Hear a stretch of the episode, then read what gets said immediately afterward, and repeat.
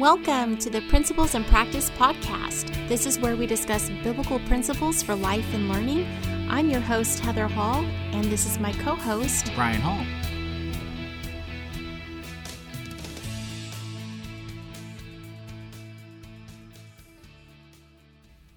Welcome back, everybody. This is episode number two How a Biblical Worldview and Bible Principles Are Related. This is Heather Hall, your host, and my co host is. And Brian Hall, thanks for joining us.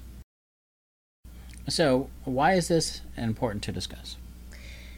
This is an important topic to discuss in regards to education because there's a plethora of wonderful Christian curricula out there for homeschoolers and most of them simply cover a biblical worldview, but they are not covering Bible principles, which are the key to teaching our children how to think and reason biblically.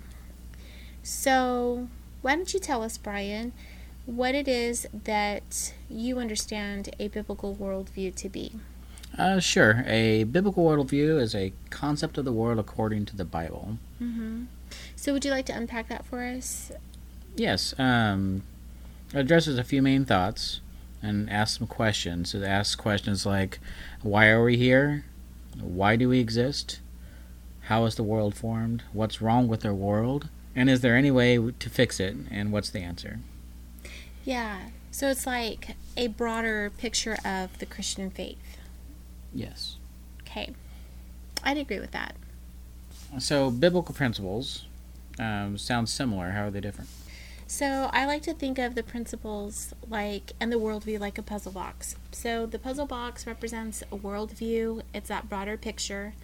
And as we open up that box, we see a bunch of puzzle pieces in there. And those represent the Bible principles. And those are the details that make up that bigger picture once that puzzle is complete. I love that analogy because I imagine a picture of my child there as that puzzle. And as we choose uh, what we teach and how we teach, it's pulling a different puzzle, and we're going to form that picture as we teach and educate our children. Aw, I like that. That's a really good picture. Thanks. Yeah. As we always will be doing, is we're going to pull up the Webster's 1828 dictionary and define the word principle. Of course, because as we have addressed previously, Webster's 1828 dictionary of the English language is the only biblical worldview dictionary that we have.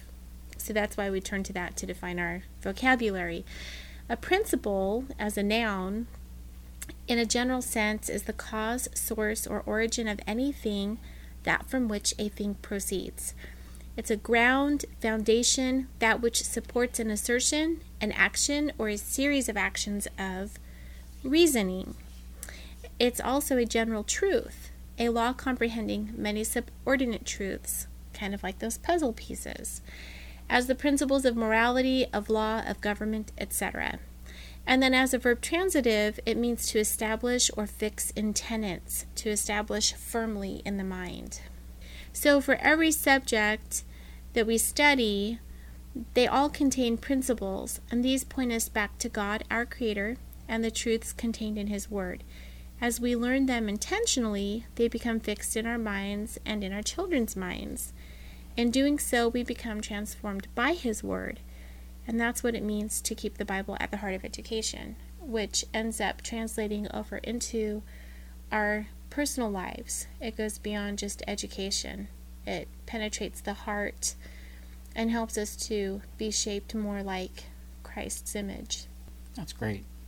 In future podcast episodes, we'll be sharing more details about how this looks in education and then in our personal lives. For Christ and His glory, this is Brian Hall and Heather Hall. And we'll see you next time.